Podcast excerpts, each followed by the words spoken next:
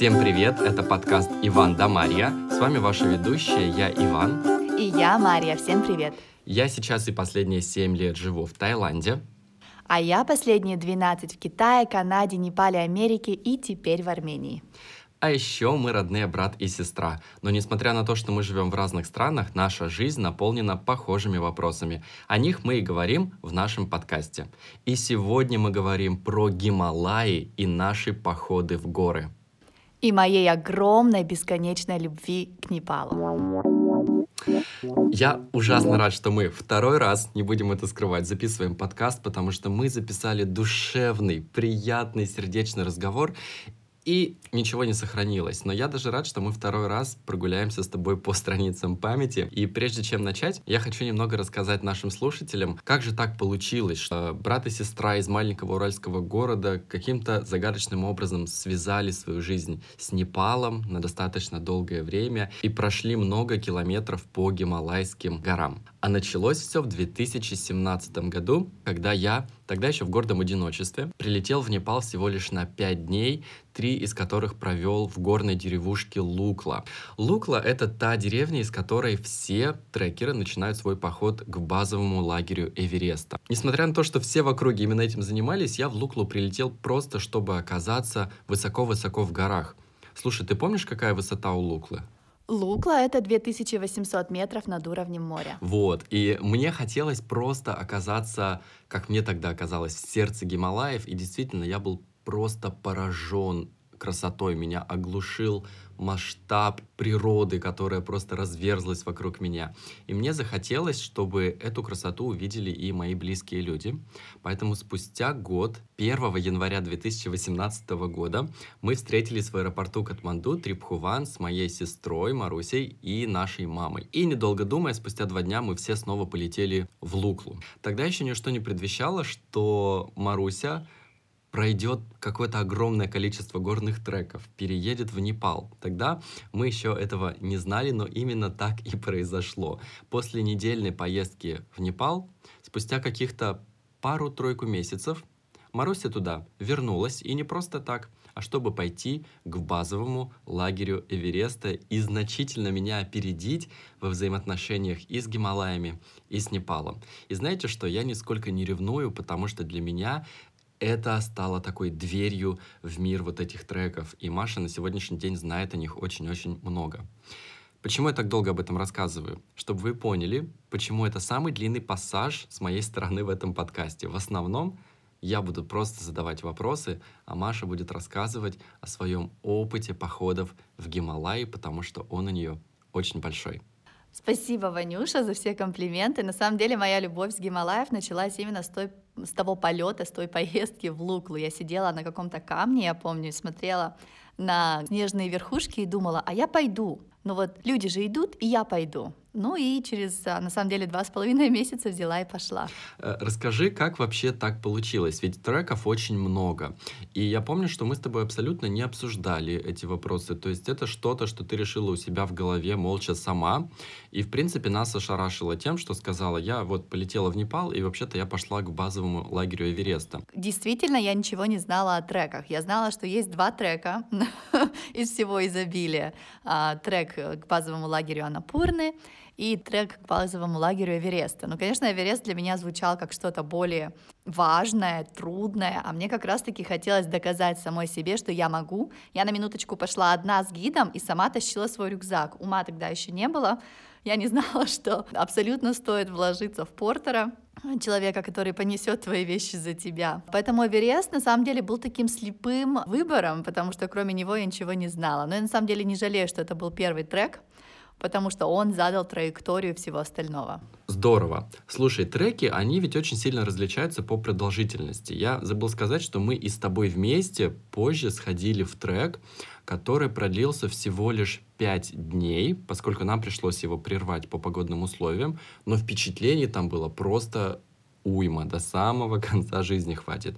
А тот трек, в который пошла ты на Эверест, он значительно более длинный. Расскажи, сколько он продолжался.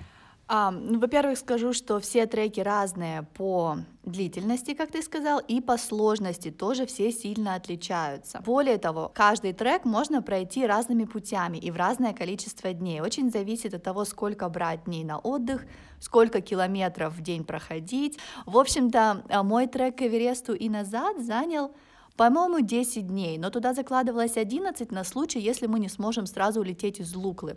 С Луклой такое дело, там э, очень важны погодные условия. Если нашло облако или ветер подул, то самолеты не прилетают, а значит, люди застревают. Ты, кстати, знаешь об этом лучше, чем кто-либо другой, потому что сколько ты дней там провел однажды?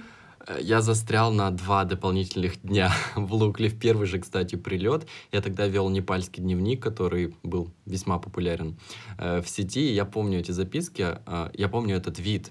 Особенность аэропорта Луклы в том, что это узкая взлетка, зажатая между гималайских гор, и она очень короткая и заканчивается вертикальной скалой. То есть там нужны идеальные погодные условия, чтобы просто можно было туда сесть, потому что если чуть ниже самолет пойдет, он врежется в скалу снизу, если он чуть э, поздно сядет, то он врежется в скалу, потому что он не успеет затормозить. И тогда была очень облачная погода, дул сильный ветер, и самолеты просто не прилетали, не улетали. И что происходит в Лукле? Там копятся люди, которые возвращаются с гор в определенный момент уже было непонятно, каким образом мы будем все вылетать, а у меня самолет дальше в Бангкок, в Таиланд, и я помню эти записи, что ну вот если сегодня не улетим, то придется что-то думать. И я помню то ликование просто иностранцев в аэропорту, когда сел первый самолет, а это маленькая такая 16-местная птичка с пропеллерами, это просто крик радости, что мы полетим. Поэтому действительно, когда вы планируете походы, связанные с Луклой, нужно понимать, что два дня как минимум надо добав- добавлять экстра, а лучше и четыре, чтобы точно оттуда улететь. Но знаете, Лукла — это такое место, где застрять, в принципе, не страшно. Я просто наслаждался видами. На самом деле даже хочется. Даже хочется, потому что там уже сами вот эти Гималаи, они настолько величественные, что первый раз я был настолько очарован, что я был уверен, что тот пик, на который я там смотрю из Луклы, что вот это пик Эвереста. Настолько я был уже, значит, готов ко всей вот этой магии. Это, конечно, был не он, но удовольствие я получил от него не меньше. Ты сказала, что первый свой поход в горы ты не взяла портера, решила сэкономить. И... Немножко перебью здесь. Я решила этого не делать ни из экономии средств ни разу. Там разница была очень такая несущественная, 100 долларов. Мне хотелось самой. У меня было вот это вот ощущение, что я сама должна, что я свою сумку сама не донесу, что ли. Очень глупо, никогда так не делайте. Э, я помню, ты как-то рассказывала, что был конкретно момент, когда был очень крутой подъем в этом треке, и ты из-за того, что на тебе была сумка, ты просто вот так вот легла, ну, на землю, и поняла, что ни одного движения больше ты сделать не можешь. И твой гид взял и пронес твою сумку, но сказал, вот я ровно там 100 метров ее несу, и дальше ты снова сама. Был такой момент, я, конечно, не легла, может быть, я так приукрашивала для драматичности рассказа. Это было по пути в Лабуче. Там а, были огромные ступени а, высотой, ну вот а, я девушка довольно высокая, в мою полногу. То есть не то, что ты там по шажочкам поднимаешься, тебе нужно забросить одну ногу, вторую, на спине 12-килограммовый рюкзак. И я в какой-то момент, я так забрасываю ногу, а меня назад тянет. И э, уже это было, там нам оставалось пройти буквально полчаса, но сил, все, меня не оставили совсем. И у меня гид, э, увидев это дело, говорит, вот я до верха этого подъема донесу, а дальше опять сама. Я такая, окей. Ну вот он меня, конечно, выручил. А, вообще гид у меня был совершенно замечательный, он, он очень был удивлен, что вот а, ненормальная женщина решила пойти одна, которая еще вслух с собой очень много разговаривала по-русски. Слушай, интересный у него был поход. Э, вообще, вот это очень интересная тема про то идешь ты в горы один, или ты идешь с кем-то, или с большой компанией, потому что это очень сильно влияет на то, как будет э, проходить поход для каждого из участников, да? Слушай, вообще нужно тут а, сразу же такой дисклеймер сделать, что не во все треки можно ходить одному. По, про одного я имею в виду вообще соло-путешественник, да, есть треки открытые, где не нужно брать гида, где ты вот взял рюкзачок и почопал. Есть треки, в которые ты обязан взять гида, причем одного гида на двух человек, например. И соло-путешественники, вот если ты идешь один, тебя туда не запишут в этот трек. В «Мустанг», например, нужно ходить минимум вдвоем. А в один из последних треков, в который мы ходили на арфу, тоже минимум вдвоем и обязательно гид. Соло-путешественники чаще всего выбирают треки вокруг Анапурны, и эм, Эверест именно потому, что туда можно идти одному. И если вы в своих силах абсолютно уверены, собственно говоря, можно и не тратить эту тысячу долларов. Ну слушай, у нас с тобой был очень классный, я считаю, опыт. Э, прежде чем идти в наш трек, мы ходили к священному озеру Гасайкунда, к которому не дошли, потому что все было завалено снегом по пояс, но это не важно. Мы же с тобой всерьез, когда э, прочерчивали карту маршрута, думали о том, что, может быть, мы просто пойдем вдвоем и не будем брать с тобой гида.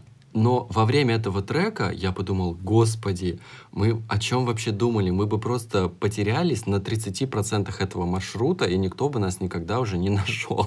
Но вообще идея самостоятельного путешествия была посеяна в наши головы э, моим тогда еще женихом, потому что он а, такой матерый трекер, и хайкер, он спокойно абсолютно ориентируется, он очень хорошо читает карту у него совершенно нет страха потеряться, и даже если он немножко не туда сворачивает, он разворачивается и спокойно находит нужную дорогу. Я очень рада, что у нас был гид, потому что, ну, мы бы, мы бы не дошли.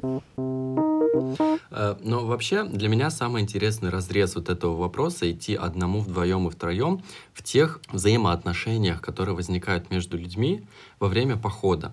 Например, я помню, что когда мы с тобой шли, э, начиная где-то с третьего-четвертого дня, у нас был очень разный темп. Кстати говоря, я был уверен, что ты будешь идти где-то далеко впереди, потому что ты прошла уже много треков на тот момент, а в себе я очень сомневался, потому что я никогда не был на высоте выше 3000 метров.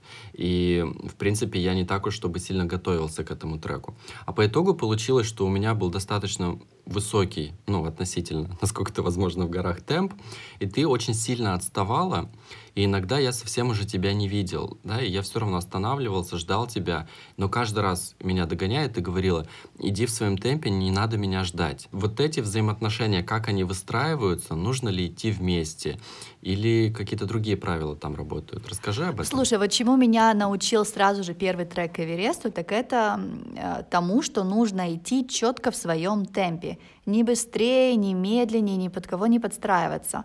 А на Эверест такой бизи трек, там есть толпы людей, толпы яков и так далее. И там было прямо несколько моментов, когда мне гид мой говорил, давай сейчас поднажмем, а вот чтобы до моста мы обогнали это стадо мулов или яков, чтобы мы за ними-то не тащились по подвесному мосту. И вот я на пределе своих возможностей вверх по лестнице пыталась обогнать стадо яков, чтобы быть первой на мосту и так далее.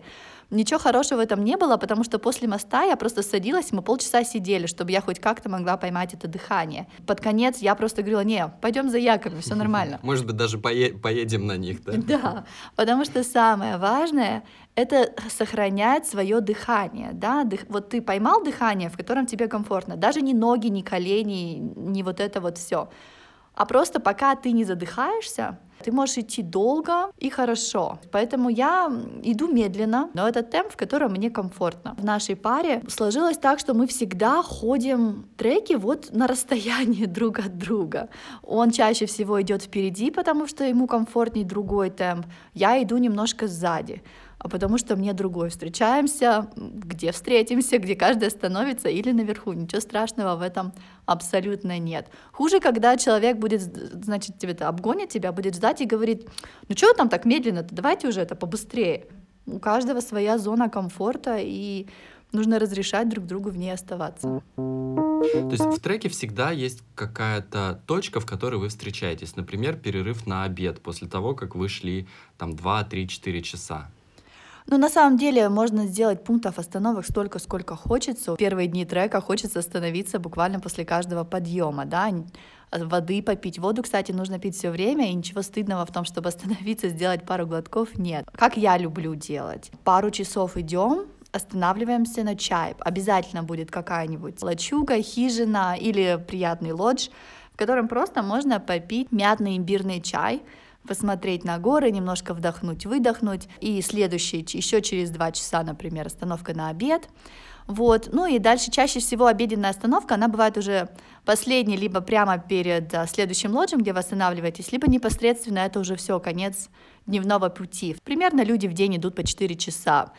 А в треках потруднее мы ходили по 8 часов, но это, конечно, уже тяжело и обуславливается часто тем, что негде остановиться. То есть ты вот прошел 4 часа, покушал в таком очень необустроенном месте и понимаешь, что до следующей деревни еще 4 часа. То есть там нет варианта остановиться где-то посередине. Но ты прямо описываешь наш трек, потому что это был первый для меня трек, и в принципе ты говорила, что ну он такой несложный. И по итогу мы шли э, по 6-8 часов в день. Я так интересно говорила, что он несложный, я в нем ни разу не была до этого. Да, ну ты меня, видимо, подбодрила. Я реально помню, что мы шли 4 часа без остановки. Это очень интересно, так, интересный такой процесс, когда ты перестаешь вообще воспринимать э, время.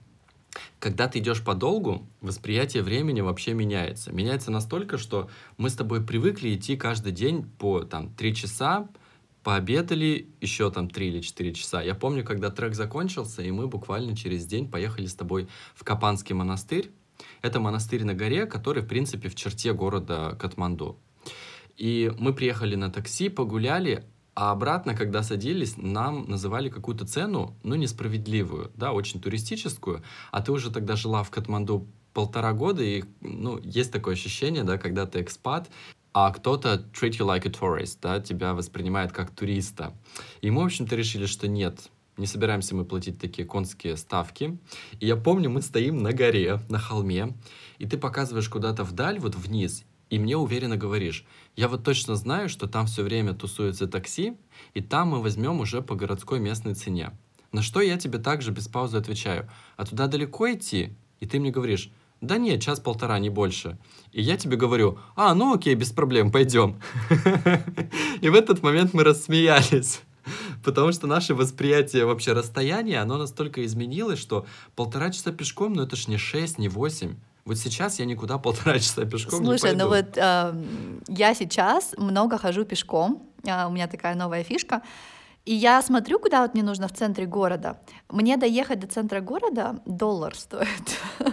Но я смотрю по Google Maps, э, и там говорят, например, 6 километров. И километры мне ни о чем не говорят. 50 минут. Я такая, ой, 50 минут, пойду пешком. И, собственно говоря, я в одну сторону всегда, в обратную сторону, к сожалению, в гору 50 минут я уже не всегда вдохновляюсь, а вот так вот, да, 50 минут вообще не напряг. Слушай, а расстояние в Гималаях и даже в городской части в Непале, они тоже ведь, э, ну, 50 километров тебе ни о чем не говорит, потому что по горной дороге 50 километров можно ехать в течение 8 часов. Поэтому в Гималаях вообще нужно всегда уточнять, сколько в пути, да, то есть расстояние меряются только этим. Сколько в пути и каким способом? Ногами, на яках или как-то Есть еще? такое приложение uh, Maps.me, которое хорошо показывает все трейлы в горах. И они показывают расстояние между пунктом А и пунктом Б, и как у меня друг сердца говорит, as a crow flies, типа как птичка летит. Но птичка-то летит по прямой, ей нормально. А вот как мы идем, оно получается всегда намного дольше. Поэтому, э, как Катерина из «Грозы» в горах иногда в, голове восклицаюсь, почему люди не птицы? Потому что кажется, что э, мы с тобой шли на исходе пятого дня, и казалось, что вот мы стоим на определенной высоте, и буквально через какой-то провал с рекой деревня, в которой мы идем. И, вот птичке долететь реально пять минут, а мы туда идем, спускаясь по жутким ступеням, по подвесным мостам, потом поднимаясь там три часа, и она все еще где-то впереди. На самом деле тот последний день у нас с тобой был очень драматичный, потому что мы шли таким маршрутом, которым не ходили никто, ни наши гиды. Вообще люди, видимо, не ходят тем маршрутом, судя по тому, что там негде было даже остановиться поесть. И мы с тобой сбросили 3000 метров высоты, еще тысячу набрали, и тысячу снова сбросили. У нас был с тобой um, такой буткемп uh, горный uh, со стертыми в кровь пятками у меня, например. Вот, поэтому это, в принципе, такой немножко нестандартный расклад, но зато мы прошли огонь, воду и медные трубы. Это точно. Слушай, ты когда назвала эти перепады высоты, э, я внутренне сказал, ой, потому что это очень большие такие перепады, ведь есть нормы, сколько за день э, рекомендуется набирать, там, к примеру, 700 метров в день, сколько сбрасывать, потому что иначе тебе светит горная болезнь. Но про сбрасывать нет никаких правил, а вот с набором высоты тут намного все труднее, конечно, потому что если вы такие прилетели с пляжа в Катманду, это уже 1300 метров, сели в тот же день на самолет до Луклы и привет тебе 2800. Это прямой способ заработать себе горную болезнь. Вообще горная болезнь это что такое, чтобы наши слушатели понимали? Горная болезнь это по сути гипоксия и нехватка кислорода организму, потому что нормальный показатель кислорода в организме это от 95 и выше. 95 это прям такой барьерчик, уже не очень хорошо. Вот. А на высоте у вас получается, что а, показатель падает ниже 95, а, уровень кислорода в крови. И э, если уже трудный случай, то он падает меньше 90. На этом этапе начинается медэвакуация и госпитализация. Ну, вообще не хотелось бы. Поэтому на высоте все время, я помню это ощущение, ты прислушиваешься к себе и с каким-то, ну, недоверием, что ли, к своему телу, может быть, потому что я первый раз шел, ждешь вот этих каких-то симптомов, что вот она сейчас начнется горная болезнь. А симптомы-то, они такие достаточно смазанные, да, что можно их перепутать там с чем-нибудь другим. Слушай, вот ты говоришь с недоверием, а я бы сказала наоборот, нужно с полным доверием слушать свое тело, потому что оно скажет. Вот если ему не доверять, тогда проблемка. Вот, а его нужно слушать, потому что оно точно тебе скажет, что, ага, начало немножко отдавать в висках, что-то это надо воды попить, а, желательно с электролитами, да, потому что они восполняют э, недостаток кислорода в крови. Ага, что-то живот скрутило по дороге. Так, оно, конечно, может быть и от еды, а на самом деле диарея и тошнота — это первые признаки а, горной болезни в том числе. За ужином съели пол тарелки, а не всю тарелку, и ничего, что, что только что прошли 8 часов. Еще один признак — потеря аппетита. Ночью не можете спать, это не бессонница, это еще один признак. В общем-то, тело говорит все. А, и хорошо, если это происходит постепенно, когда можно каждый симптом отдельно отловить и начать принимать меры, пить больше воды, принимать электролиты или сбросить высоту. И сбросить высоту это не значит, что вы такие все, поставили крест на своем треке и никуда больше не пошли. Если время позволяет, можно спуститься, например, на 500 метров вниз, провести ночь на более низкой высоте, оклематься, отдохнуть и пойти снова в трек. Очень многие так делают и заканчивают треки successfully, как говорится. Вот, поэтому горная болезнь — это э, не приговор вашему треку, но нужно именно с доверием слушать себя и принимать меры. Ну, ты так уверенно рассказываешь, у тебя горная болезнь все-таки была. Была, причем не на самой большой высоте, а, по-моему, было что-то около 3500. Да, горная болезнь а, может наступить на высоте выше 3000 метров. Собственно говоря, она наступила с тем, что я за ужином как-то без энтузиазма поковырялась в тарелке, а мы ушли спать, и я, ну, в треках спать все ложатся в 7 вечера, соответственно, в 10 вечера я проснулась и поняла, что что-то не то. А, жили мы на, на втором этаже лоджии по приставной лестнице, туалет был а, на улице. вот, я полночи пять раз карабкалась туда-обратно с фонариком на лбу, потому что мой, мой живот вот решил себя, а, как сказать, опустошить разными способами. И вот когда я в который, какой-то в очередной раз поднялась к нам а в нашу комнату, у меня друг сердца говорит, иди сюда, у тебя горная болезнь, давай-ка будем что-то с этим делать. Вот, по сути, я выпила две огромные такие литровые бутылки электролита, отдохнули, мы немножечко погуляли по деревне. На самом деле у нас был такой момент, что мы, в принципе, должны были с этой деревни спускаться вниз на следующий день и продолжать свой трек немножко в другом направлении. Поэтому консилиумом, а поскольку мы шли группой из трех человек, это все очень, если один болеет, нужно принимать решение, что с этим делать, было решено, что я отдохну немножечко, потому что ну, я себя чувствовала слабо, головокружение и так далее, нет аппетита, но не то, чтобы вот у меня прям э, шла деформация сознания, да, или я прямо задыхаюсь или еще что-то. В общем-то, мы прогулялись, поднялись на соседнюю вершину, немножечко повыше нашей деревни, спустились, а, я выпила еще какое-то несметное количество электролитов, и к вечеру я смогла нормально покушать, ночью я нормально поспала, мы спустились дальше по треку и продолжили свои оставшиеся там 12 дней какие-то.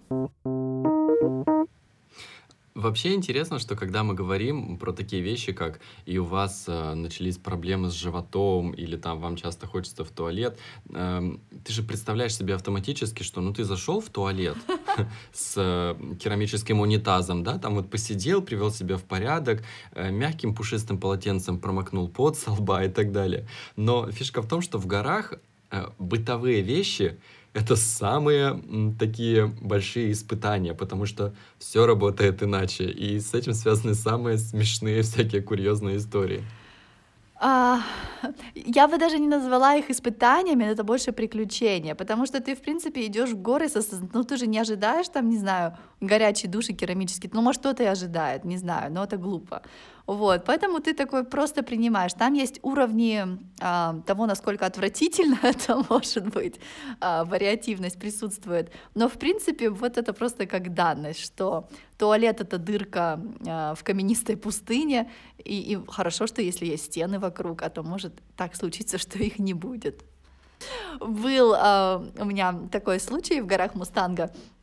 А, вообще в Мустанге подают тибетскую еду, очень вкусно, обожаю, но что-то у меня с этой едой не ладится, вот. Еще географическая такая особенность трека в Мустанге, вот там очень часто идут горы и очень часто перевалы, и по сути все деревни находятся в низинке, да, то есть по сути вы пришли перевал, спустились, пообедали, пообедали, и дальше у вас сразу, сразу идет очень резкий подъем наверх. Не постепенный, а вот прямо, где нужно и руками немножечко хвататься за коренья, за камни, чтобы на него подняться. И вот, собственно говоря, однажды мы покушали, а, что-то там забурлило в животе, а, поднялись на этот перевал, я понимаю, что дело-то не очень все хорошо. Зная эту свою особенность в треке, у меня туалетная бумага всегда лежит, лежала в боковом кармане рюкзака, который очень легко достать. И группа уже ушла вперед. Я иду и понимаю, что все, вокруг ни одного кустика, ни одного камешка,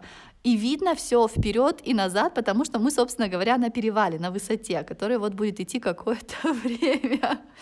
И тут я начинаю на ходу просто отвязывать с пояса куртку, сбрасывать рюкзак, и вот, вот просто не останавливаясь, иду, там упала куртка, упал рюкзак, кричу Андрею своему, «Э, иди, не оборачивайся, он такой, а что такое? Я говорю, потом расскажу. И просто чуть-чуть сворачиваю с дороги, потому что вариантов не было совсем. В общем-то, вариантов обосраться в горах очень много а, по разным причинам, а, прямо физически и морально тоже. Э, вообще, мне кажется, вот весь этот снобизм по поводу того, что мы не привыкли говорить там на, на тему туалета, он очень быстро проходит не только в горах, а в Непале в принципе, потому что я помню, я приехал в Непал к вам в гости с Андреем, и через какое-то время мне как-то так неловко, и я у тебя спросил, говорю, Маша, я говорю, не знаю, что такое, что-то у меня с пищеварением, но все время хочется пердеть. Без остановки. На что ты мне ответила, что? Так там все пукают все время, все время все едят горох и бобы. Это, в принципе, нормальное явление. То есть, если вы живете в Катманду, в принципе, не надо стесняться. Ты просто с улыбкой говоришь «Ой!» отбегаешь, выпускаешь и возвращаешься в беседу. Поэтому это очень быстро как бы перестает быть чем-то таким, э, сти, э, чего нужно стесняться, запретным. А иногда ты просто понимаешь друг друга без слов. Вот мы с тобой на там третий день трека, по-моему, наконец-то пришли туда, где можно поесть. Я прям помню это место. Какая красота. Там стоят стульчики такие, а вокруг горы, вот как будто кинотеатр из гор для тебя построили, чтобы ты сидел и наслаждался. И вот мы покушали вкусную, кстати, какую-то еду, рис, там, долбат, суп, что-то такое.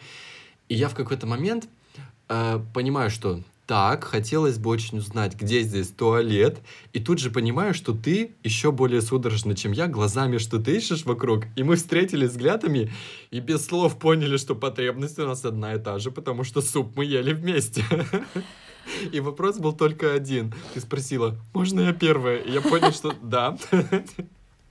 Я еле дотерпел, пока туалет был один. Это просто ужасно. То есть ты взрослый человек, тебе так смешно над ситуацией, но ты ничего там не можешь с этим сделать. Там нет никакого комфорта в горах. И на самом деле его там не хочется.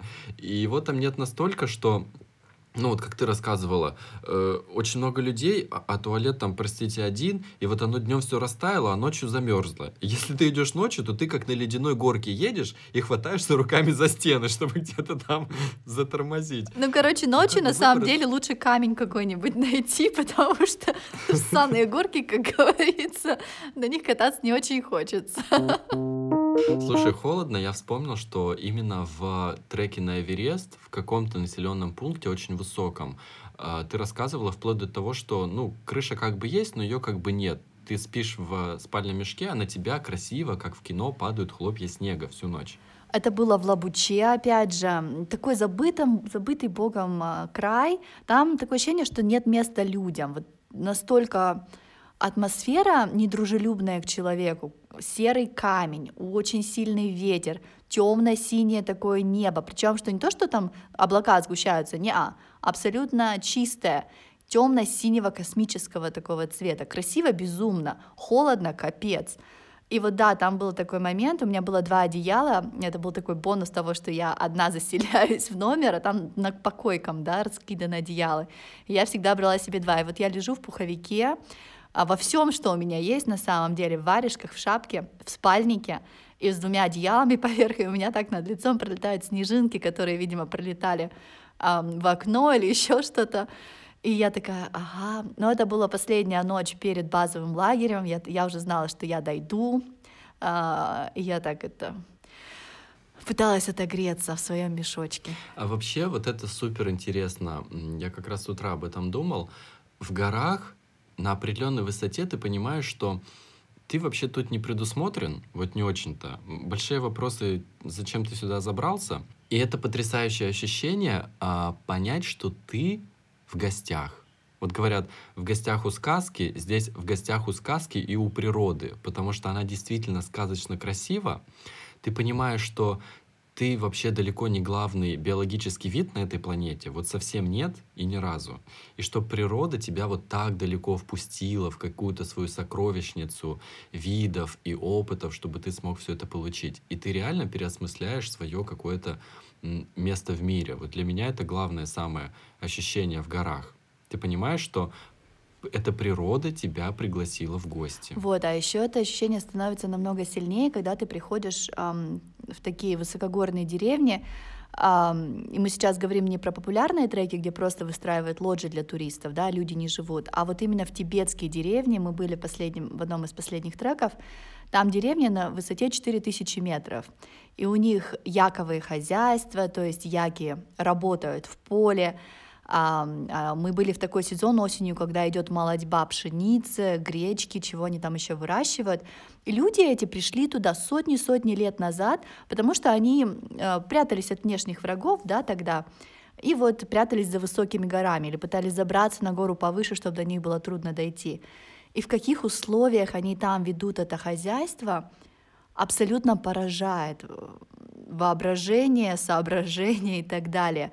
Насколько они смогли войти в лад с этой суровой природой, понять, что она им может дать, если они будут с умом этим пользоваться, это поразительно абсолютно. Я снимала как-то зарисовки таких деревенских жизней, я попробую где-то их найти, и можно будет посмотреть в моем инстаграм. Я помню эти фотографии, когда просто а, каменная пустыня, безжизненная, и посреди нее цветущий зеленый оазис, где растут то ли яблоки, то ли что-то. И непонятно, ну как, вокруг мертвая абсолютно земля, там даже нет почвы, это не почва, это камень. И тут у людей просто все растет пышным цветом. Как это возможно? Э, сушеные ветки, как дрова связаны, лежат на крышах, чтобы и крыша не улетела, да, и было тепло, и чтобы этим топить. Это просто удивительный уклад. И ты, глядя на это, понимаешь, что ну какие Гуччи? Ну какие там вот эти все наши разговоры?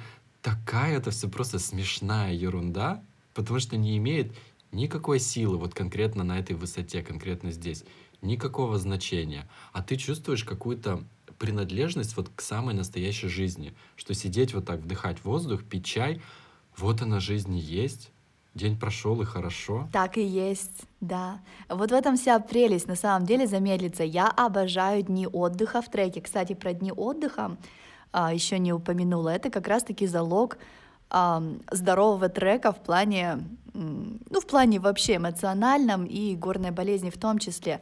То есть есть определенная высота, 3000 метров сначала, потом 4000 метров, на которых нужно обязательно брать день на акклиматизацию, за которой у тебя организм привыкнет к высоте, и вы сможете нормально с ним дальше двигаться. В такие дни обычно поднимаются еще на какую-то высоту неподалеку от деревни, там можно посидеть, отдохнуть, подышать и спуститься. То есть организм уже набрал высоту, сбросил, ему легче адаптироваться. И вот в такие дни, потому что они получаются такие а, более ленивые, более расслабленные, я просто обожаю сидеть, смотреть, как живет деревня. Особенно в настоящих деревнях это приятно. Если это просто трекинговая такая э, остановка, ну, там бывает продают тортики, тоже можно пойти себя побаловать. А вот в деревнях именно классно смотреть, как живет деревня. А, такое непередаваемое ощущение. Для меня наш с тобой трек совместный в горах был вообще таким э, сборником откровений. Например, я человек, э, который на тот момент совсем не увлекался медитацией, у меня не получалось суперактивный ум, у меня все время музыка в голове играет. И я заметил, что в горах вот мы шли автоматически. А ведь мы, кстати, э, не объяснили людям, что когда ты говоришь идти в горах, вообще-то это супер медленно переставлять ноги. С определенной высоты ты по факту идешь как древний старик, просто вот шаг, вдох, шаг, вдох. Это ты как улиточка ползешь. И ты автоматически настолько замедляешься, у тебя нет ни потребности, ни сил, ни каких-то внешних стимулов а, о чем-то думать, и ты просто понимаешь, что ты находишься в процессе переставления ног. Ты здесь и сейчас. И это такая чистота ума, в которой э, ты начинаешь как бы слышать Вселенную вокруг. Тебе приходят ответы на какие-то вопросы, которые и так были. Но такой шум информационный, смысловой вокруг. И вот он исчез в горах, и ты такой понимаешь, что ого, может мне вот это сделать, а может мне вот это попробовать. Ведь именно в горах я решился, например, поехать учиться на преподавательские курсы по йоге. Хотя до этого у меня было отрицание, мы это обсуждали еще до похода в Катманду, и там я подумал, ну а может быть, почему и нет. И следующий год после этого я очень плотно посвятил э, этой теме, да, и, потом еще и в йогу утащил тебя, об этом обязательно будут отдельные выпуски нашего подкаста. Но вот эта э, медитация — это то, за что я тоже очень люблю горы. А еще горы учат принятию. Вот такое слово очень сейчас модное, да. У нас был опыт принятия позавчера, когда мы записали полностью подкаст, он не сохранился, и кроме как принятия и сказать, что давай запишем еще раз, собственно, у нас не было выбора. Но ведь нас с тобой и трек совместный этому принятию научил. Мы пошли с тобой в трек в феврале к горному озеру э, Госайкунда. Туда вообще-то раньше марта, насколько я понимаю, никто не ходит особенно. Потому что ни тропы были не протоптаны, и так случи- случилось, что на половине трека наш гид посмотрел в сторону, куда нам надо идти, на перевал самый сложный, и он был полностью завален снегом. Вот прям там невозможно пройти, и наш гид сказал, ребята, нам надо разворачиваться и искать куда-то дорогу, потому что до озера мы, мы не можем пойти. Это сейчас невозможно. И я помню вот эту внутреннюю борьбу, потому что ты же э, вот эта тенденция ума сказать, что я иду в трек базовому лагерю Эвереста. Это автоматически значит, что нужно обязательно дойти. И если ты не дошел, то все, ты проиграл, все плохо, надо сесть расстроиться. И вот это произошло с нами. Я помню, как в этой деревне на высоте 3500, по-моему, она была. Там такая красота. И внутри-то есть вот это разочарование, что ну вот как же так, мы же к озеру хотели. Мы же в Инстаграме написали, что мы к озеру идем, а озера не будет. А потом ты понимаешь, что какая разница? Мы столько получаем опыта по пути, и у нас сейчас предстоит целое приключение, какой дорогой мы пойдем, потому что мы этого не знаем. И я понял, что на самом деле это момент такой благодарности, что горы так далеко тебя запустили. Вот они насколько могли нас впустить на тот момент, настолько и сделали это, показали, вот какая красота. Но дальше, извините, снег, приходите в следующий раз. И это очень классная тренировка не расстраиваться и наслаждаться процессом больше, чем результатом. Слушай, вот а, в этом плане у меня опять был какой-то нереальный гид а, в моем первом треке. И он мне сразу сказал, как бы когда он знал, что я в горах никогда не была, да, что опыта у меня не очень много, и, судя по всему, э, я не очень спортивный человек, вот, он говорит, Мария, мы не пойдем к Эвересту с тобой, мы сначала пойдем в Намче-базар, потом, если все хорошо с тобой, мы пойдем в Дингбаче, это 4000, и если там все хорошо, вот тогда мы пойдем к Эвересту. То есть он сразу настолько это разбил, что мы не идем с тобой к Эвересту, мы пробуем пойти вот сначала до точки А, потом до точки Б, и вот если в этих двух точках все будет с тобой окей, и ты сама решишь, что ты хочешь идти дальше, мы пойдем. Но если вдруг что-то не так, он говорит, как бы, ну, давай не будем настраиваться на это. И для меня это было такое, что, мол, ну, в смысле, в смысле, я же к Эвересту хочу. Вот, но когда я дошла до Намче базара, я такая, а нет, поняла, поняла, о чем речь. Вот, на самом деле, опять же, здесь нужно адекватно слушать себя, и, и э, настраиваться не на результат, а на процесс, потому что именно в процессе все самое красивое. Вы, кстати, можете дойти до своей финальной точки и не увидеть то, зачем вы шли. К примеру, да, вот у нас была с Госайкунда такая история, и в мой последний трек в Непале был э, Аннапурна Base Camp, мы пришли, а там облака. Облака настолько, что не видно ни одной горы, ни одной и Вот. А, поэтому мы, было красиво, атмосферно и так далее, но мы не увидели вот этого вот финального вида. Поэтому если бы настрой был на то, чтобы вот мы только ради этого идем, а люди ради этого трека, моя подруга прилетела из Москвы, привезла свою семью, оно это было бы прям такое расстройство расстройств. А тут мы увидели очень много, было очень красиво. И вот такой опыт. Опыт, что можно прийти и не увидеть, а можно вообще не дойти. Такое бывает. Горы, они как бы, у них свои правила, и этим правилам нужно следовать. Поэтому горы это то пространство, ведь не только Гималаи. Я уверен, что любые горы, в которые ты идешь, это возможность прежде всего встретиться с собой, и понаблюдать за собой, на что ты способен, какие у тебя реакции. Э, потому что эмоциональная составляющая, она не менее важна, чем физическая подготовка в горах. Вот эти могу, не могу. Горы еще дают очень много времени как раз-таки понаблюдать, потому что часы часы ходьбы, самоанализа, медитации, а потом вот вы даже прошли, а еще часы можно сидеть э, за книжкой или наоборот за своими мыслями. Времени там очень много, оно еще тянется прямо как мед, очень медленно, очень вязко, поэтому как раз нужно подумать, голову почистить, самое место. А еще можно совершенно под новым углом узнать тех людей, которых вы, казалось бы, знали, потому что одно дело пить кофе в уютном кофешопе и разговаривать о любимых книгах и музыке, и со своим близким другом, я имею в виду, и совсем другой вопрос — пойти с этим человеком в горы, где много вот этих лишений, особенностей, быта, и человек может открыться с совершенно другой стороны. Поэтому вот эта тема идти одному или с любимым человеком, или с друзьями, она очень такая многогранная. Там может быть разный-разный опыт. И насколько я знаю, у тебя он как раз есть со всех сторон. Было, да, разное. На самом деле, вот я в первый трек ходила одна. Мне понравилось, с одной стороны, мне тогда этот опыт был нужен, а потом я поняла, что мне нужна компания, потому что хочется делить этот опыт с кем-то, да, хочется и трудность обсудить, и, и радость обсудить. И, и, и в последнем треке мы с моей подругой вставали, пранаямами занимались утром. Это вот настолько другое ощущение, когда ты делишь эту радость с кем-то, особенно если ты действительно это все любишь показываешь э, людям вот эту красоту, это ни с чем не сравнимо. Поэтому я однозначно за компанию.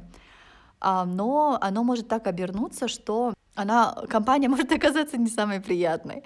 Вот, к сожалению, у нас так было в треке на Мустанг, а, и, в принципе, вот именно компания наложила такой отпечаток, а, на воспоминания, что вот я не знаю, пошла бы я второй раз в этот трек. Хотя действительно есть что еще посмотреть, и было в плане видов, красоты и так далее было очень приятно. Но компания была настолько странная, разношерстная, нас было семь человек, что в итоге четыре, четыре из нас сплотились и рубились в карты, пока завывал ветер, а с тремя другими членами компании, ну вот прямо вообще не сложилось. И с ними еще раз в трек, это вообще было очень странным мероприятием пойти. Самое интересное, что когда мы были в Мустанге с, с Андреем, По сути, это была еще такая начало наших отношений. Мы что-то как-то так не могли найти общий язык на самом деле. И мы через неделю после этого трека должны были выходить в трек на 20 дней. И я помню это ощущение, мы как-то лежу днем, греюсь, значит, в спальнике, он лежит на своей кровати. Кстати, в лоджиях обычно, даже если вы пара, кровати-то стоят раздельно, как раз у вас время есть выспаться под своим одеялом. И мы лежим, и я понимаю, что ну вот мы в следующем треке или разойдемся, Потому что если это будет все то же самое, то как бы ну его. Либо мы наоборот будет понятно, что мы можем вместе жизнь прожить. Ну и нормально все прошло, как показала практика на следующем треке. Мы ходили втроем, был у нас а, друг, а, один из Америки. Я этого человека видела впервые в жизни в этом треке. Но настолько все кликнулось, мы слушали Земфиру по вечерам, мы играли в дурака. А это я говорю, я ходила в компании двух американцев на всякий случай. Вот, и нас, настолько все сошлось. Главное найти своих людей. Лучше, конечно, ходить с людьми, которых вы знаете. Да, но желание идти иногда это не все, что может понадобиться. Иногда придется лицом к лицу просто встретиться со своими самыми большими страхами. Потому что чего греха таить, у меня такой опыт был. Э, Причем случился он прямо у тебя на глазах, хорошо, что со спины. Э, когда мы шли в нашем с тобой треке, была та знаменитая развилка. У меня видео, это с телефона до сих пор есть. Развилка с указателем, на котором написано название деревни, куда мы, собственно, идем. Стрелочка направо говорит э, новый путь, стрелочка налево старый путь. И мы такие подходим э, и ждем гида. Но фишка была в том, что мы уже за день до этого поняли, что наш гид никогда не был на этом треке, что он тоже идет, собственно, вслепую. И, в общем-то, сильно надеяться на него в плане навигации, ну, нам не стоит. И у меня еще была такая мысль, что, ну, наверное, новый путь делается, чтобы он был лучше, чем старый. Типа старый замело, там, а, обвалилось что-нибудь. Э, и я прям чувствовал, что ну вот надо направо пойти. Подходит наш гид и уверенно чешет налево по старому пути. А чтобы вы понимали, пути-то там не видно. То есть там узкая тропинка шириной в два ботинка. То есть ты вот рядом встал, так вот, как балерина. И все. Слева у тебя гора идет вниз, справа гора идет вверх. И справа сверху еще сыплются камушки такие по снегу, как бы намекая, что тут все подвижно. И тропинки нет, впереди идет Сантош, наш портер с огромной нашей сумкой. И он протаптывает вот эту тропинку, первые буквально шаги. А он же не бульдозер, то есть у тебя появляется только буквально место, вот куда он наступил. И мы идем, а у меня жуткий страх обрыва. Я, меня сковал такой страх внутри, вот прямо, когда ты вот не знаю, как кошка вздыбился, и ты ни шагу не готов вступить, ты не можешь заставить себя. Я понимаю, что сзади как бы идет Маша, тоже со своим портфелем, и ей это тоже может быть не супер комфортно вот на таком обрыве находиться, и мне все равно нужно идти. И тут в момент, когда у меня, про, у меня просто ужас, и я льну вот так к этой правой горе, чтобы хотя бы, если что, как, как черепашка на нее вот так облокотиться и сказать, все, вызывайте вертолет, я больше ни одной лапкой не шевельну. И на моих глазах Сантош оскальзывается прям достаточно сильно. И наша сумка со всеми нашими вещами тоже у него падает, он ее ловит, все эти камни летят вниз в обрыв. И я просто понимаю, что ну тут небезопасно, тут бортиков никаких нет. И у меня четкое ощущение, что ну все, вот я скорее всего здесь я умру. И я понимаю, что эта дорожка, она уходит за поворот, и, в общем-то, не видно, какой она длины. Я просто иду шаг за шагом, и тут Машин голос такой духотворенный сзади, а, а вокруг горы. Она говорит, «Господи, Ваня, посмотри, какая красота!» А я-то в другой реальности нахожу, и я про нахожусь. Я просто реально э, ледяным голосом, просто я готов разрыдаться и говорю, Маша, я сейчас вообще ничего не могу смотреть. И тут ты, по-моему, поняла, что у меня проблемы. Да, я поняла, что все плохо, потому что, судя по твоей позе, там, да, ноги не переставлялись и так далее. А, но вертолет вызывать нельзя было, садиться-то некуда. вот. Но в такие моменты вариант, на самом деле, есть только один — идти вперед, потому что назад пути нет. Он, во-первых, настолько же опасный, а во-вторых, а куда там идти там? Мы прошли только что 5 часов от последней деревни. Вот, поэтому единственный вариант — это собираться в кучку, волю в кулак, сердце в куда-нибудь там еще куда-нибудь и просто шагать вперед. Я очень рада, что ты все-таки дошагал и потом поделился этими впечатлениями. На самом деле меня очень сильно удивил. Я не знала, а, что есть такое ограничение, да, какое-то ментальное, видимо. Я тебе скажу, что после вот этих 10 метров за поворотом все стало лучше. У меня случился, видимо, такой выброс адреналина, что я просто шел и сколько-то километров я прям ревел, но я с такой скоростью шел, если ты помнишь. У меня столько было сил, я готов был еще 5 часов идти, только бы не было такого. Я помню, ты как вчесал до следующей деревни, у меня, у меня не было возможности. А, а потом я вспомнил, что у вас была похожая ситуация с подвесным мостом с вот этим американским другом. А, это был другой американский друг. Вот, дело было в Мустанге. А, мы подошли к такому первому, на самом деле, в треке. Мне кажется, это был второй день трека. Мост через очень глубокое ущелье, красиво. Это тот момент, когда я, я бы сказала, господи, посмотри, как красиво вниз на реку, мы на высоте 200 метров. Um, вот, посередине подвесного моста. Я так периодически делаю Андрею, а он мне просто говорит, иди вперед, потому что человек боится высоты, и ему очень трудно даются подвесные мосты, к слову сказать. Но это его ни разу не останавливает от треков. Вот. А тут с нами был друг, который знал, что у него есть такая, у него нет проблемы с конкретно подвесными мостами, у него есть проблема с пространством. То есть, когда, видимо, его мозг понимает, что нет твердой почвы под ногами, он это блокирует все функции. Вот. И он, значит, такой подходит к этому мосту, видимо, еще не, не понимает, что сейчас начнется. Еще такой говорит, у меня жена, говорит, не поверит, что я этот мост перешел. Ставит одну ногу, я уже на другой, на, там, на середине моста, вот. Он ставит ногу на мост, вторую, и его парализует. А, в прямом смысле он просто вот так вот держится руками за, а, за трос и говорит, а я не могу шаг сделать, не могу. Я не могу даже шаг сделать назад, на сушу. Вот его настолько его мозг блокирует функции все, его, значит, э, порт, наши гиды отцепили от этого моста, сняли буквально, да, посадили, чтобы он немножко отошел. Благо, э, на тот момент в том треке был вариант пройти друг, другим путем. Тот путь был намного длиннее, намного менее интересный. Он шел по проезжей дороге. Ну как, дорога это такое себе название. Но тем не менее, там гоняли грузовики периодически. Вот, и поэтому этого друга отправили с а, помощником гида в обход, вся группа пошла дальше. А если бы не было этого варианта, то на самом деле, если бы он не смог себя собрать в кучу, опять же, а подвесных мостов там было еще очень-очень много позже. Вот, это могла бы быть на самом деле финальная точка в его треке, потому что если ты не можешь э, перейти подвесной мост, на самом деле в Гималаях тебе не место. Ох, как завернуло. Ну, кстати, подвесные мосты для меня страшная такая тема, но в нашем с тобой треке они были какие-то понарошничные, на большой высоте они не висели, и, в общем-то, по ним было даже как-то не страшно идти. Э, по подвесному мосту, по очень высокому, я ходил э, на Тайване. Он был длиной всего, наверное, 15 метров и был на высоте тоже 15 метров. Ну, короче, не с первого раза я собрался. Но ты знаешь, это такой момент, вот ты сидишь напротив него и просто говоришь себе, ну что такого-то? Ну берешь и идешь. И в этом плане горы, они дают тебе огромное пространство, чтобы встречаться со своими страхами, преодолевать их и потом уже говорит, слушай, я думал, что вот я боюсь и что я не могу.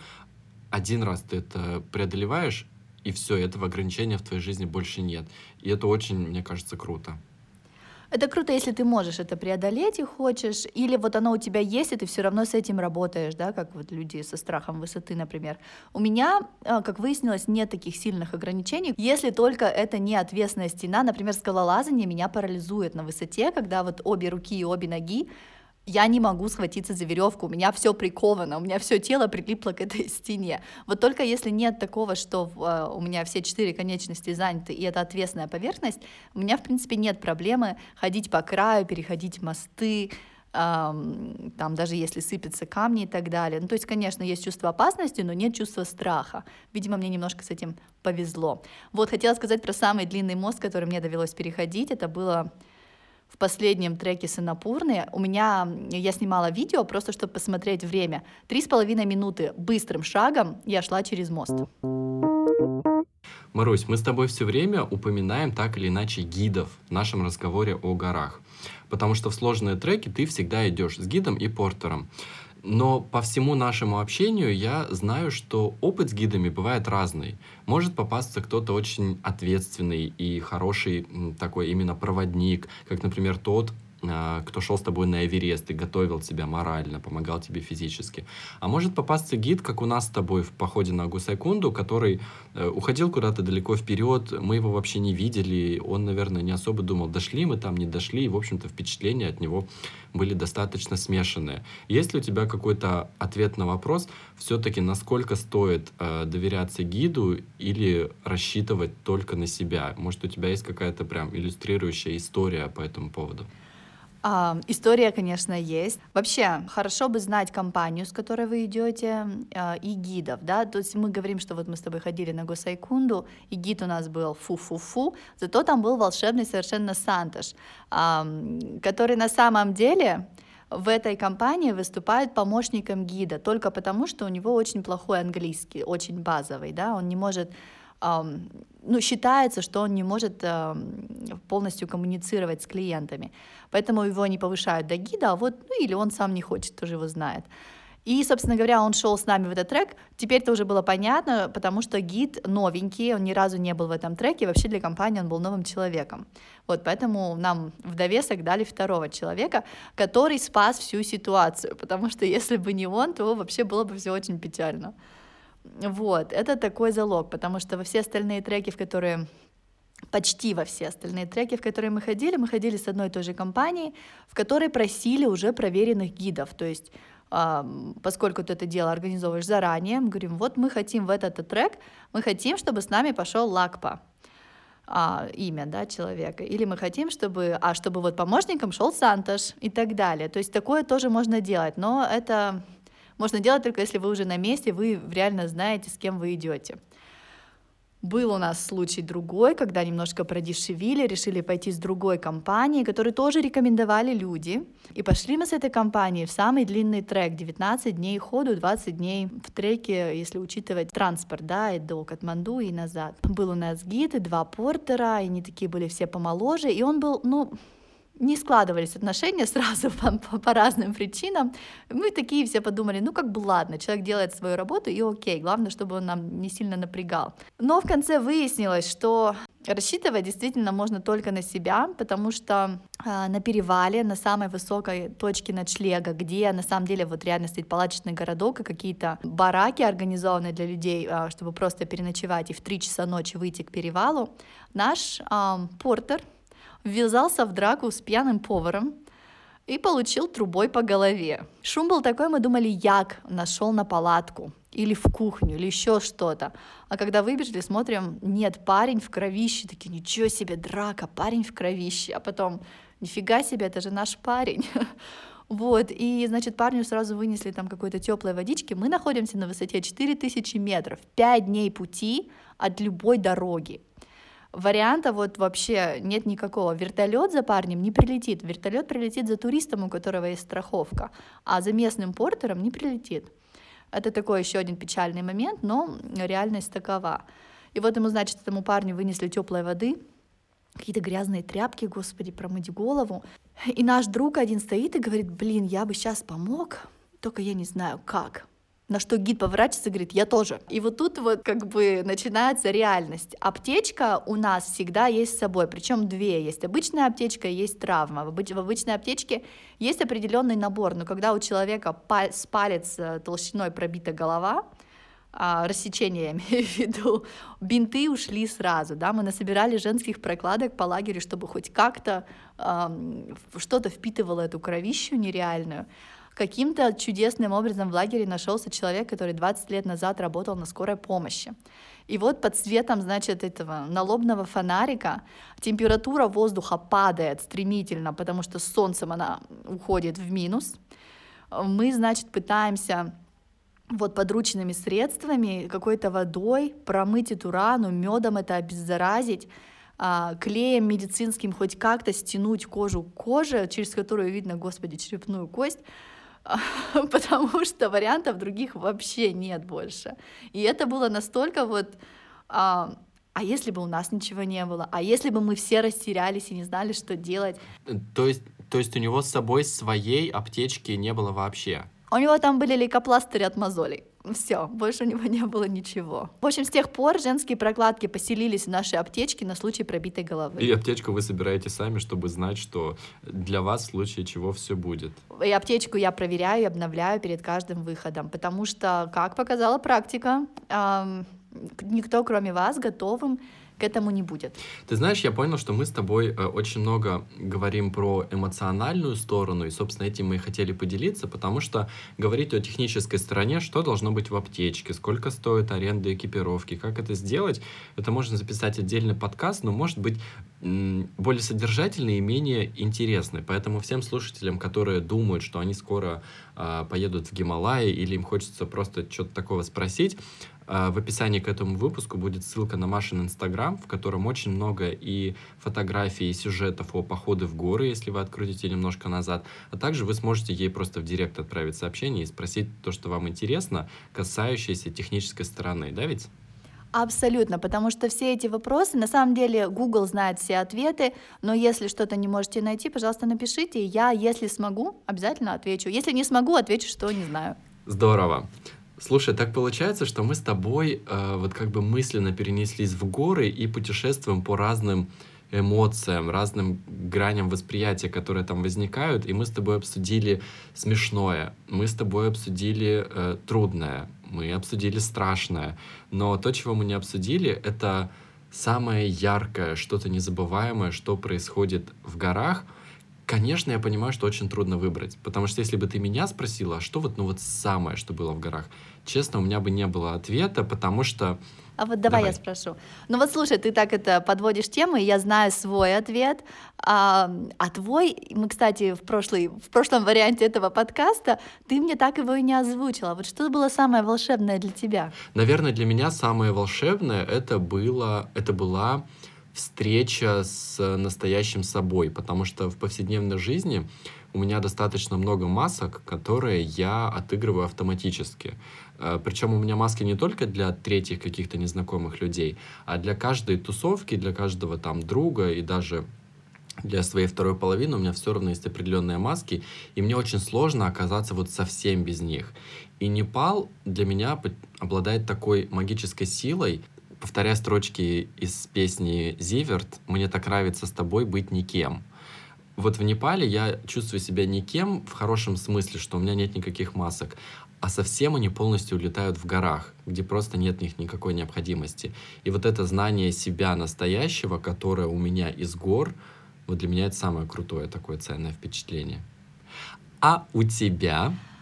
А у меня на самом деле, я когда начала, пока ты отвечал, думать над этим вопросом, поняла, что у меня несколько ответов, и они все по своей яркости впечатлений друг другу не уступают, но, конечно, по важности событий там есть легкий э, градиент.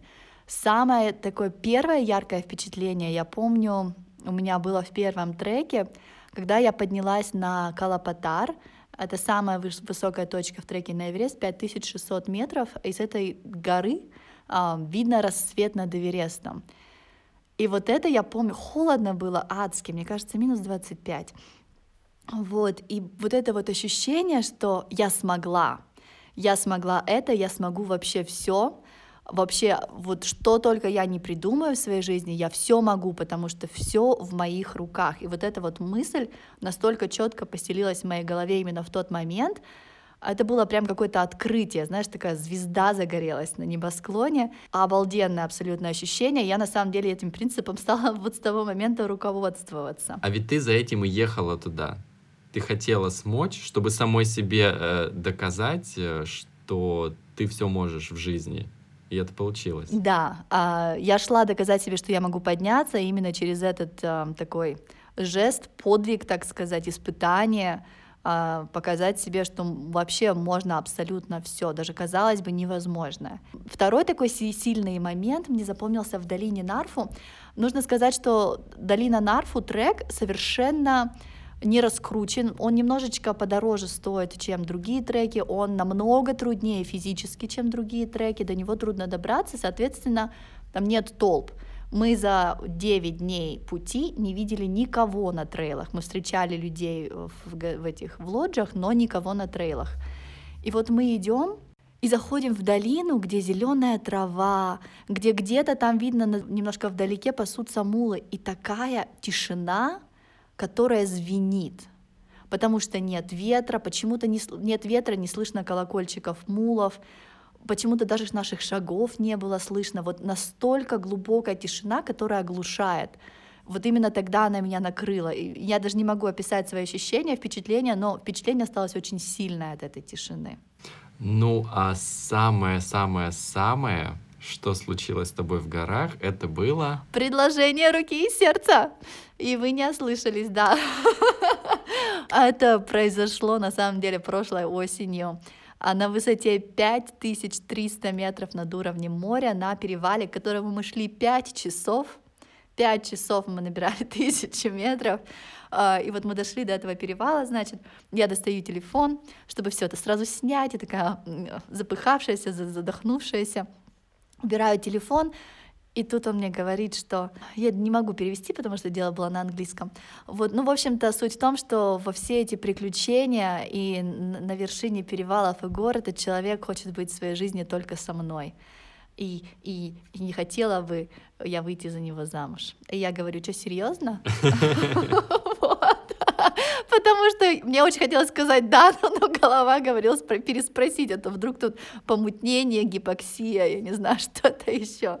Но, в общем-то, да, вот было предложение руки и сердца на вершине мира, где были только горы, а, трепыхались непальские флаги на ветру, и где-то неподалеку наш гид ел яблоко. Вот. Слушай, получается, что горы вообще э, примительно к тебе, да и ко мне тоже, они направляют и исполняют желания причем огромное, сложное желание. Абсолютно. Вообще про желания, это эти вот эти молельные барабаны. Я всегда говорю, что я вот э, последние три желания себе накрутила в прямом смысле, потому что я ходила в Нама Будде все три желания. Очень быстро сбывались после Нама Будды. Ходила, крутила барабаны и вот это вот манифестировала свое желание и все сбывается. Угу. Ты там, получается, оказываешься настолько близко к космосу, ко Вселенной, каждый по-своему называет э, то, что происходит вот глобально в мире, да, какой-то высший разум, и там нет вот этого шума, и, наверное, твои мысли, твои э, нужды, те просьбы, которые ты посылаешь, Вселенная, она их прям четко слышит и говорит как бы «поняла», Типа, что ты раньше-то не пришел, мне там снизу не слышно, а тут я поняла, сейчас все будет, немножко подожди, и она тебе... Главное все, все очень корректно формулировать, потому что они все услышат, эти высшие силы, вот, и поэтому не нужно там говорить, я не хочу жить, как я сейчас живу, ну, тогда вам что-нибудь дадут, чего вы не просили. Вот. Но это уже тем, тема другого разговора. Про корректно формулировать. Я недавно встретили очень хорошую знакомую с ее молодым человеком. Э, она с русским паспортом, а он белорус по паспорту. И она говорит, слушайте, я всегда знала, что выйду замуж за иностранца, говорит. Так и получилось. В ее случае она абсолютно довольна, но желание нужно формулировать конкретно. Слушай, Маруся, я так рад на самом деле, что у нас не сохранился первый подкаст, потому что вторая прогулка получилась еще более широкой, и это те воспоминания, к которым я могу возвращаться бесконечно.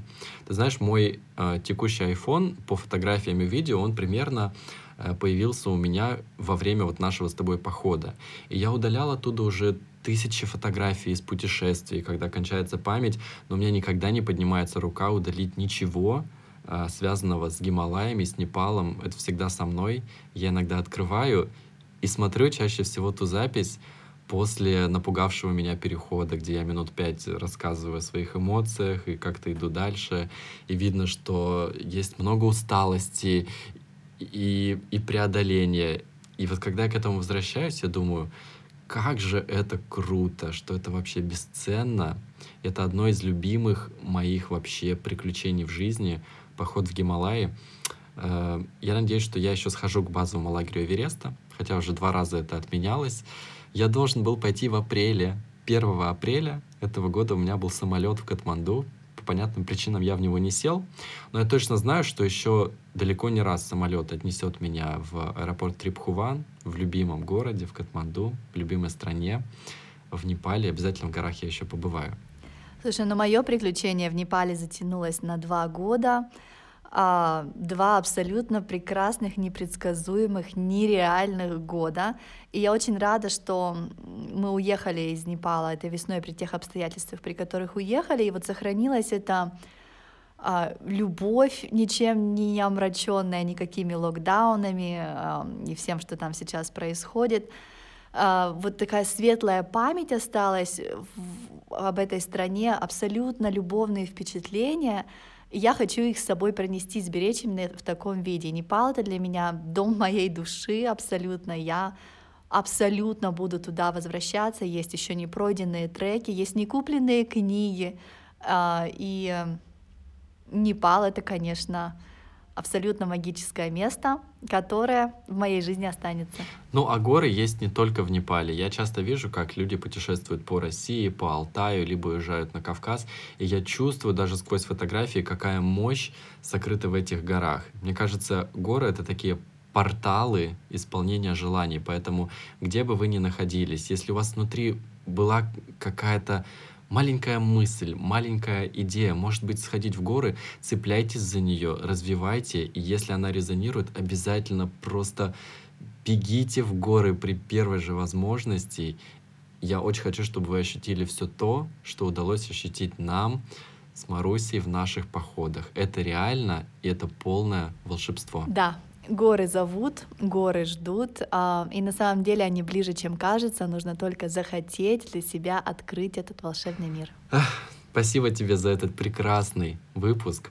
И спасибо нашим слушателям. Подписывайтесь на наш канал в том приложении, в котором вы слушаете подкаст. Подписывайтесь на наши инстаграм-аккаунты. Там происходит много всего интересного. И пишите нам о своих впечатлениях, о том, а, что вас волнует, о чем бы вы хотели поговорить в следующих выпусках. Мы очень благодарны вам за вашу теплую обратную связь. Сегодня, как всегда, с вами на связи был Пукет, Таиланд и Ереван, Армения. До новых встреч, до новых выпусков. Пока-пока. Пока-пока.